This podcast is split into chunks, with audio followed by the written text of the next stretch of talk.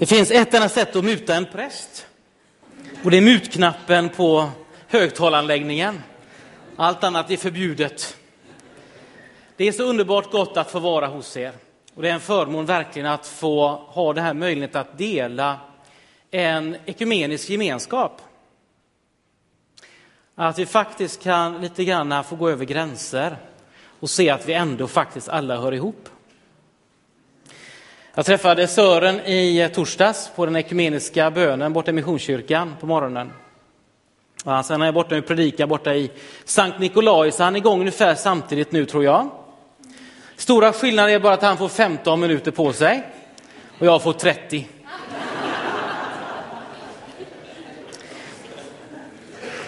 Oavsett det här med längd så handlar det ju faktiskt om förmånen att få dela Guds ord med människor och med oss alla.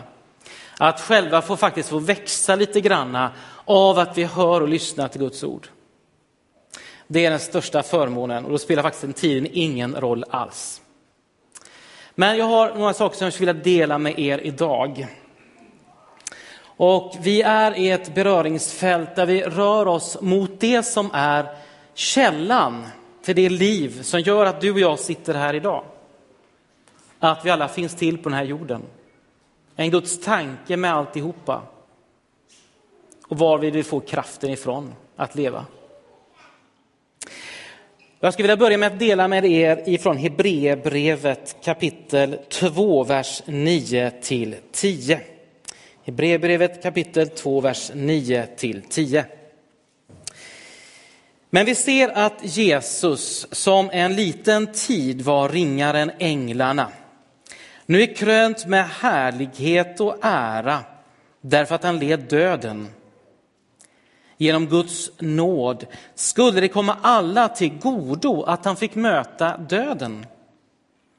Ty när han för vilket och genom vilket allt är till ville föra många söner och döttrar till härlighet måste han låta honom som leder dem till frälsningen bli fullkomnad genom lidande.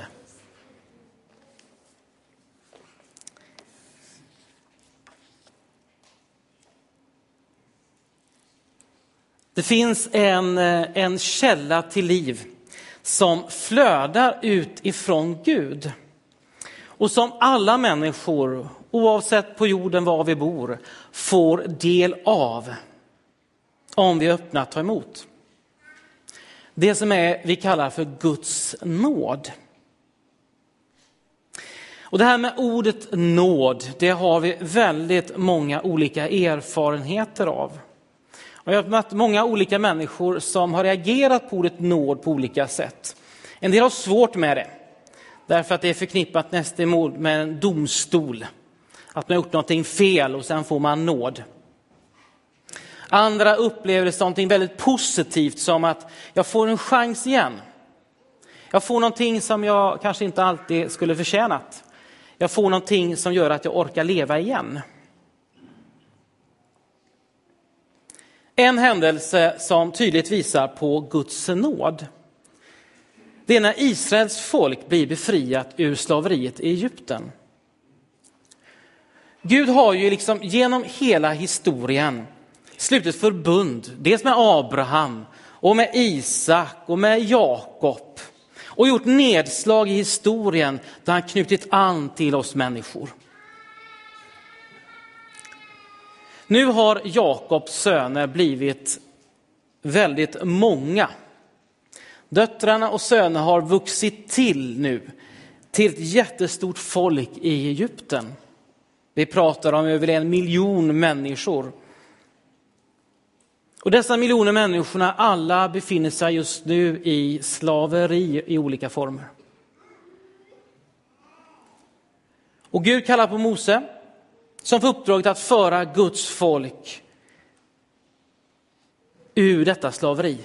Och han får hjälp av sin bror Aron som kan prata bättre än Mose. Och så leds folket till befrielsen.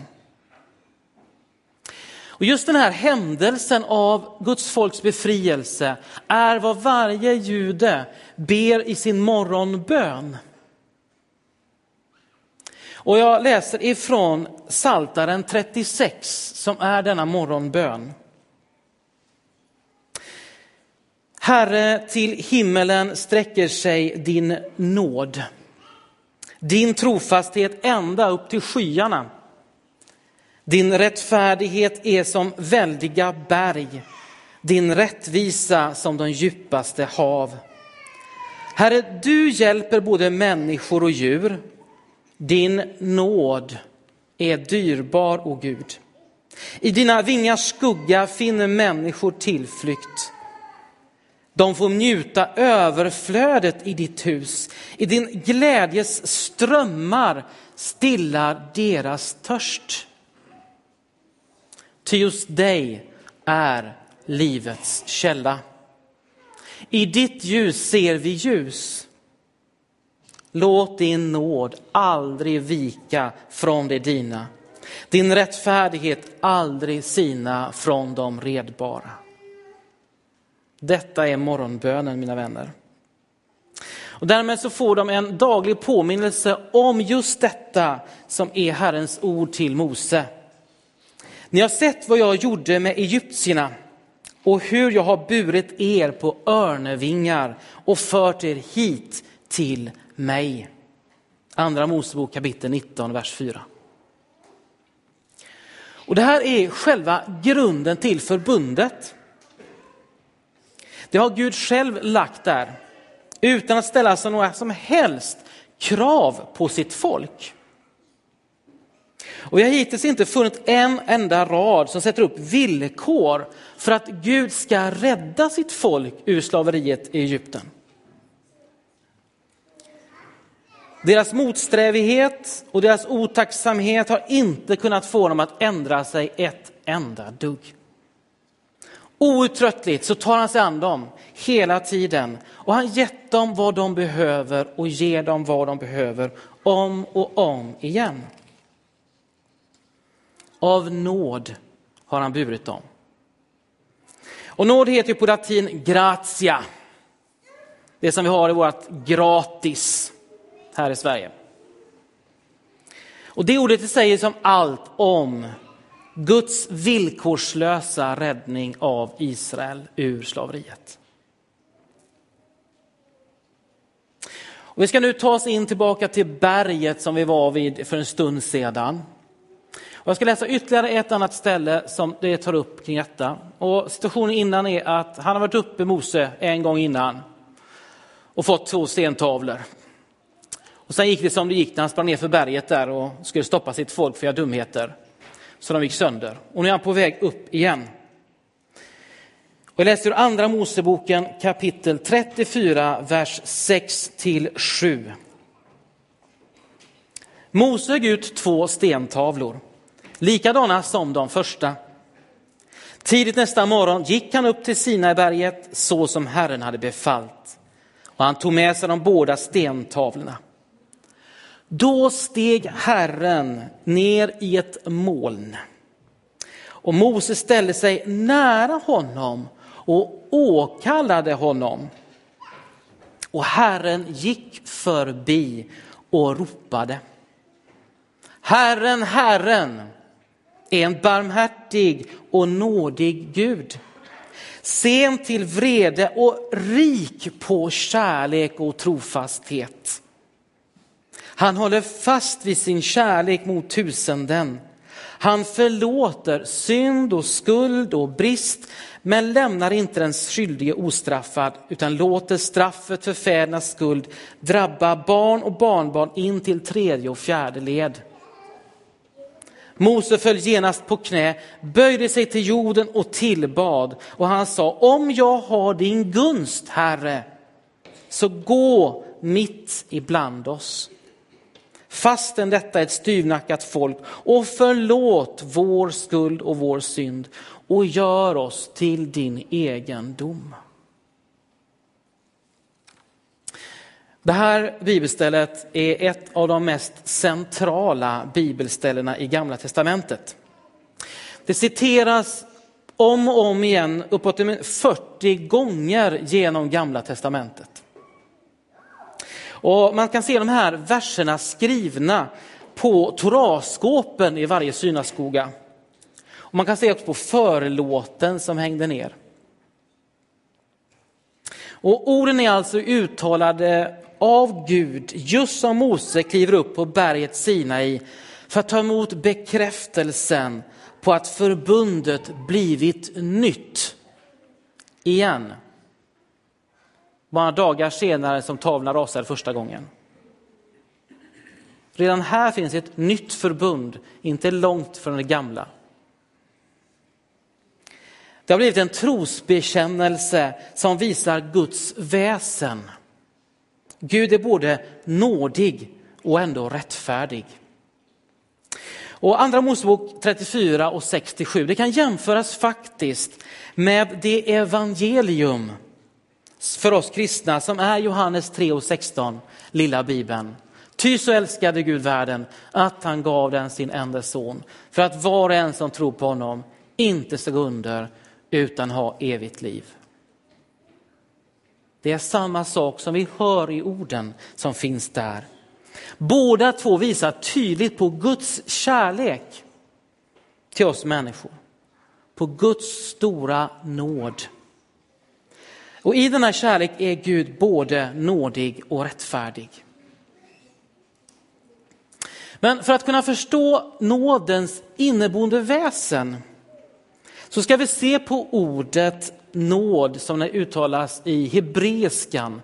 Där heter det chesed. Man ska harkla sig rejält så det kommer loss här nere. Chesed. Nåd. Vi översätter detta väldigt ofta med ordet nåd. Men det har faktiskt väldigt många fler översättningsmöjligheter. Och det är klart, det här är alltid problematiken när vi läser en, bok, en bibel på svenska eller om vi skulle läsa den på hebreiska från början. Så är det. Men alla av oss kan vi inte hebreiska och då får man ha någon som översätter och hjälper oss på vägen. Men vi ska vara lite ödmjuka när vi läser den svenska texten därför. Chesed översätts då med andra ord. Och eh, det har egentligen i sin grundbetydelse ordet råge. Det som sticker lite över sådär. Det vill säga det som man får på köpet som aldrig ingår i det man har betalat för. Och vårt ord grat, eller gratis och latinska gratia kommer mycket nära just det här hebreiska ordets betydelse. Vi har ordet för rättfärdighet som heter tzedaka på hebreiska. Och det betyder däremot det här som är det strukna måttet. Det jag har betalt för. Det som är rätt, riktigt och så. Det är liksom precis sådär. Exakt mått, rättfärdig. Men ordet chesed, nåd, kan översättas på svenska på lite olika sätt. Det märker vi när vi läser Gamla Testamentet. Det kan översättas med generositet, välvilja, positiv attityd, kärlek och så naturligtvis nåd. Och de olika handlingar som detta visar sig på. För tillbaka till den texten som jag läste i kapitel 34. När han visar först en, han är så rik på kärlek och trofasthet. Och håller fast till sin kärlek mot tusenden, så står den svenska översättningen. På hebreiska så står det ungefär så här. Det står rav chesed som betyder stor nåd eller stor trofasthet.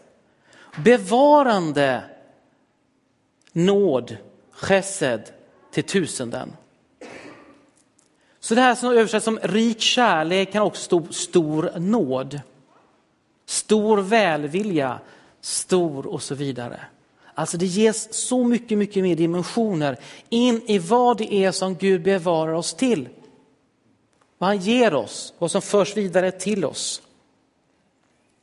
Så kopplat till förbundet som Gud slöt med Mose och Israel så betyder chesed, alltså nåd, alltså det goda innehållet i förbundet. Det som finns där rent faktiskt i förbundet med Gud. Alltså allt gott som kommer ur ett förhållande, ett förbund med Gud. Så en sammanfattande definition av gesed skulle kunna bli så här. Spontan, förbehållös öppenhet för någon, hängivenhet, kärlek, förbundenhet, vänskap och godhet. Alltihopa. Detta kommer oss till godo när vi vänder oss till Gud. Till just dig är livets källa, i ditt ljus ser vi ljus. Och som vi läste i Hebreerbrevet kapitel 2 och 9. Vi ser att Jesus som en liten tid var ringare än änglarna, nu är krönt med härlighet och ära därför att han led döden. Genom Guds nåd skulle det komma alla till godo när han fick möta döden. Och så tar vi oss nu tillbaka till foten vid berget Sina en gång till. Och nu möter vi i femte Moseboken den här situationen då faktiskt Mose han har kommit tillbaka till folket med de här två stentavlorna på nytt igen. Och han har gått igenom alla budorden med folket. Och de är liksom genomskakade över liksom hur egentligen de har levat innan, men samtidigt sett möjligheterna till att leva ett bättre liv tillsammans med Gud. Och det är i det här det blir ett brinnande och brännande möte med Gud. Där de har lärt sig att komma för nära Gud så dör vi. Men de har sett att Mose har kommit nära Gud och behållit sig vid liv. Men de är inte riktigt säkra på om de vågar ta steget själva och gå upp till Gud och tala med honom. Så de ber Mose, snälla gå du och prata. Och Mose får göra det och kommer du sen tillbaka då ska vi lyssna på dig. Den här gången ska vi lyssna på dig så att vi får komma till liv allihopa. Utifrån de här kan vi tänka några tankar. Många människor de har berättat för mig om att de känner sig törstiga efter någonting som de saknar i livet. Mycket i livet det kan fungera, men det är som att en pusselbit fattas. Och det där tomrummet kan bli nästan brännande hett. Så att det nästan torkar ur själen. Vi törstar efter ett livets vatten som kan släcka törsten utan att skada den positiva längtan efter att leva. Det är en törstsläckare som aktiverar och levnadsgör oss. En uttorkad kropp har svårt att fungera. Vi kan behöva få dropp för att återvända till ett friskt liv. Och vi fick höra lite om sjukvård ett tag innan. Och det är som det det handlar om. Vi kan behöva bli påfyllda sakta men säkert. För ett tag, om vi varit riktigt långt ute i det brännande tomrummet, så kan vi behöva en annan människa i första hand som kan hjälpa oss på vägen för att finna den riktiga källan till liv.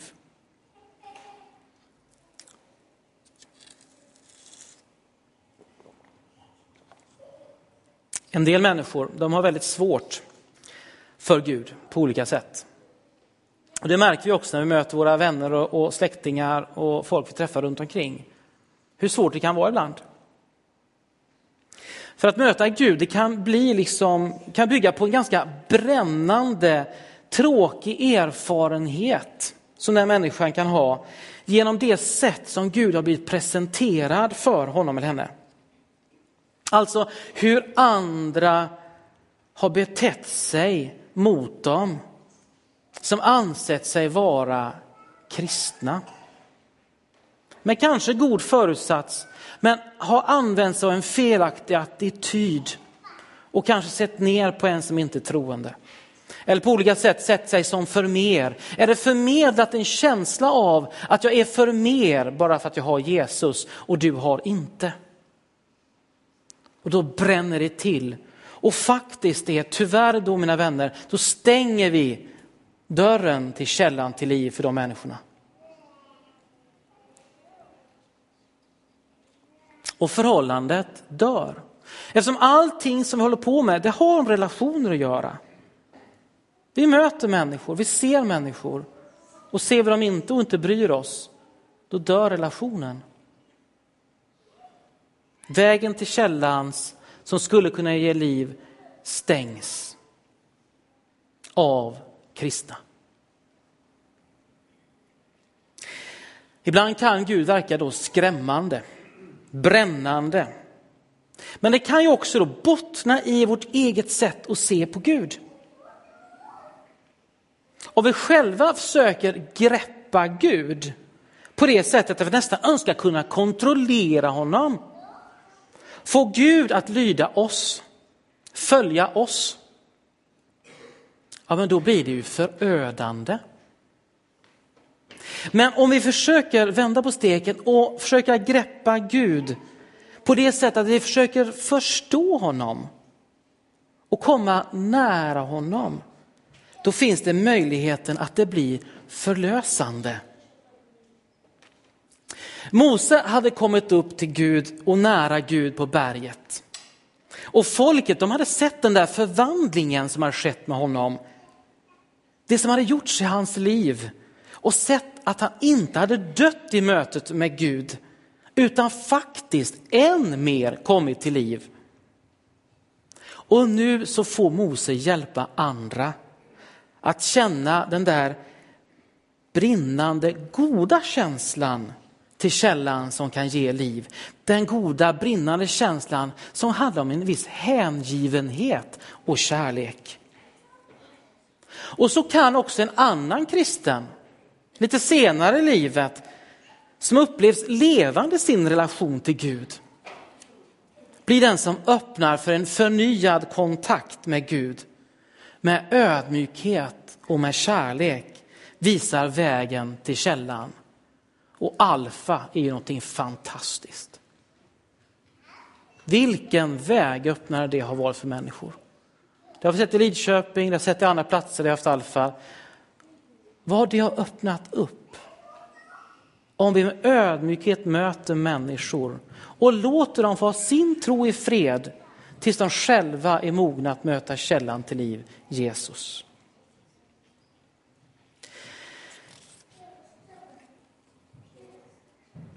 Perspektivet förändras ju i den där skärningspunkten, när ödmjukheten och kärleken kommer in. Och när vi möter människor på det sättet. När människor helt plötsligt själva börjar våga, därför att de säger att vi vågar och att vi ödmjukt visar bara på så här kan man göra så vill vi själva ta steget och möta Gud. Komma i närkontakt med själva livet. För det är ju faktiskt det det handlar om. Gud är ju själva livet. Så tillbaka mina vänner till nåden, chesed. Alltså det goda som kommer ur att vara i ett förbund med Gud. Spontanitet, förbehållslös öppenhet för någon, hängivenhet, kärlek, förmågan att hålla ett förbund, vänskap och godhet. För många gånger så tänker jag just att det är just de här sakerna som vi ibland saknar så starkt i våra liv. Att våga visa sig spontan. Våga vara öppen. Våga ge sig hän få uppleva kärlek, trofasthet, vänskap och godhet. Och det är ett tomrum som vi då kan uppleva som brännande. Den där negativa brännande som torkar ut oss kommer många gånger just ur det här faktumet att vi saknar just de här sakerna i livet. När livet brister, när livet går i sönder, när relationer slits i tu, när livet upplevs som dött. Nu är det ju inte bara vi som söker finna vägar till det som skulle kunna vara gott för oss. Gud gör allt. Allt för att alla ska finna vägen till honom och få Guds nåd till godo. Gud valde att gå igenom döden för oss, för att läka det brustna, för att ge oss en nyckel tillbaka till livet, förlåtelsens möjlighet. Det som kom genom att Jesus tog allt det brustna, trasiga på sig i döden på korset och lösgjorde Guds nåd över alla människor. Han gjorde det inte för egen skull heller. Han gjorde det för vår skull. Hela hans liv, allt det han gjorde, det som han gör idag visar på denna chesed, denna nåd, denna kärlek och allt gott därtill. Och till slut mina vänner så ska vi stanna till i evangeliet. I vittnesbördet som Jesus talar om i Johannes evangeliet kapitel 5, vers 31 och 36.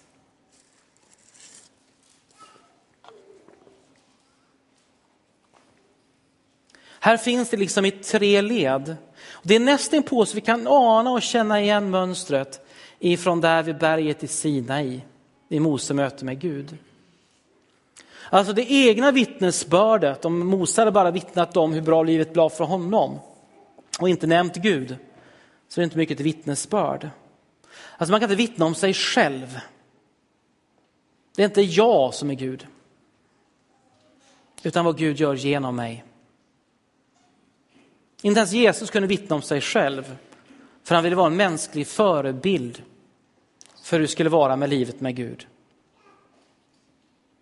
Men därigenom så använder han sig av Johannes döparen. Johannes döparen är hans kusin som får vittna om honom och berätta om vem människor ska följa. Och leder vägen för andra människor och se, där går Guds lam, följ honom. Gå med Jesus. Där finner ni allt ni behöver. Men det absolut starkaste vittnesbördet som Jesus har. Det är inte heller om Johannes vad han vittnar, utan det faktum att Gud är verksam i Jesus. Genom allt det han gör. Där Gud själv gör sig synlig för oss. Många människor de kan berätta om Jesus och visa oss vägen till honom. Men till slut så är det inte längre deras vittnesbörd som gör att det där tomrummet fylls. Utan det är när vi själva får uppleva att Gud gör något i våra egna liv. Alltså när vi själva ser att Gud är verksam i Jesus Kristus. Att Jesus faktiskt själv är Gud. Det är ett mysterium, men det är lika väl sant. Vid en av högtiderna så ställde sig Jesus och ropade. Är någon törstig? Så kom till mig och drick. Den som tror på mig, ur hans inre ska flyta strömmar av levande vatten som skriften säger. Och detta sa han om anden som de som trodde på honom skulle få. Vittnesbörd har faktiskt med själva källflödet att göra. Alltså hur Guds kärlek, Guds omsorg, Guds frälsning, Guds goda vilja, Guds liv blir synligt för alla människor i världen. Jesus gör det där möjligt för oss att få del av Guds nåd. Tillsammans med Jesus, i tro på honom, kan vi få uppleva mycket det som vi saknar av spontanitet, öppenhet, hängivenhet, kärlek, trofasthet, vänskap och godhet. Jordgubbar tycker jag är gott. Vi kanske tycker om andra saker så föreställ någonting annat som ni tycker om. Men jordgubbar tycker jag är gott. Jordelivet behöver gubbar och gummor. Som lever ut det goda som Gud ger oss. Gud själv blev en jordgubbe i Jesus Kristus. Och han visade oss det genom sitt liv, nåd, chesed. Guds nåd, Guds chesed. Det, ja, det är ungefär som vi ska gå ut på torget här och handla jordgubbar när det är säsong. Och vi får en ask av den som säljer. Och så fyller han den till bredden, tzedaka. Det vi har rätt till, det vi har betalt för. Men så fyller jordgubbsförsäljaren på med extra jordgubbar. Så att de bildar en råge. Det vi får gratis. Och nu närmar vi oss till sist. Gratia, chesed, nåden. För i det ögonblick som jordgubbsförsäljaren fyller på med de extra jordgubbarna så att de börjar trilla över kanten. Det är då som chesed, nåden, visar sig. Själva rörelsen som flödar över visar vad chesed, nåd, är. Guds nåd är överflödande kärlek till oss alla. Amen.